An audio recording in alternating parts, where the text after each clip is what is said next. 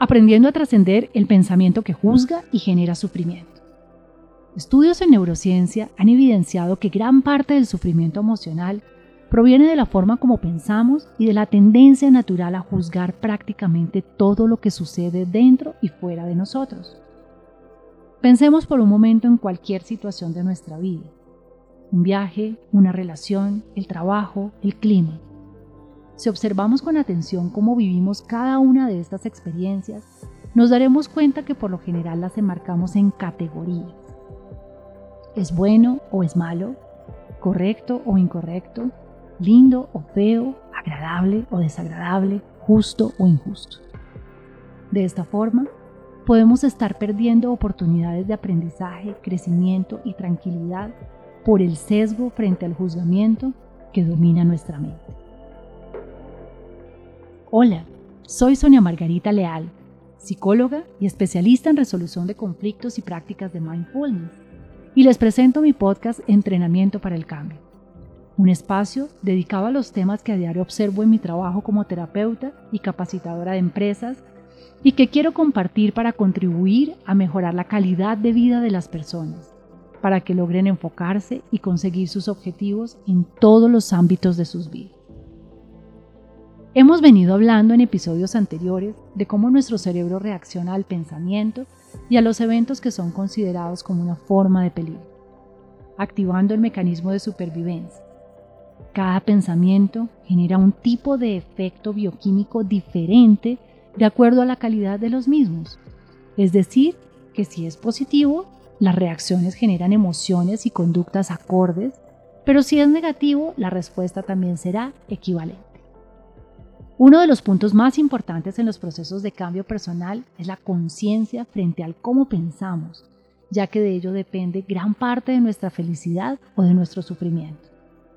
Ahora bien, analicemos cómo la tendencia a juzgar es una forma de comparación permanente con nuestras propias experiencias, que hacen que generemos juicios de valor que dificultan la aceptación de la realidad del momento presente. Un ejemplo sucede cuando conocemos una persona que relacionamos con alguien con quien tuvimos un conflicto en el pasado.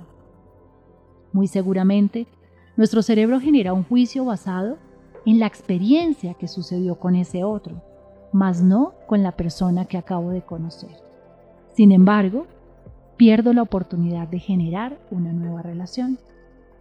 Lo mismo sucede con nuestro crítico interior, ese otro yo que cada uno de nosotros lleva dentro, esa mente subconsciente que aflora cuando fracasamos, cuando cometemos un error o simplemente cuando no cumplimos nuestras propias expectativas o las de los demás.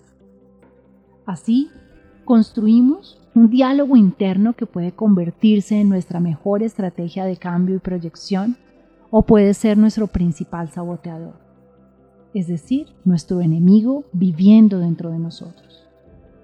Pensamientos como, y muy tonto al hacer esto, mejor no digo nada porque es una bobada, soy poco inteligente, yo no soy capaz, soy débil, no sirvo para nada, soy feo, soy gordo. Son algunas de las críticas internas que escucho a diario en los procesos terapéuticos, que dan fe del impacto negativo que la crítica y el juzgamiento generan en la estructura psicológica y emocional. Es muy importante poner atención a la forma como reaccionamos frente a nosotros mismos y hacer un esfuerzo mientras aprendemos para evitar el juicio. Seguramente puede ser más fácil preguntarnos por qué pensé, actué o sentí de una u otra forma para comprender mi propia experiencia.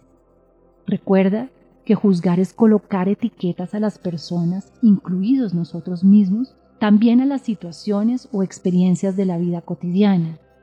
Y esto hace muy difícil pensarlas de una manera distinta. Pero ¿cómo empezar a trascender el juicio de valor si esta es una tendencia y termina siendo una forma de interpretación de nuestra realidad?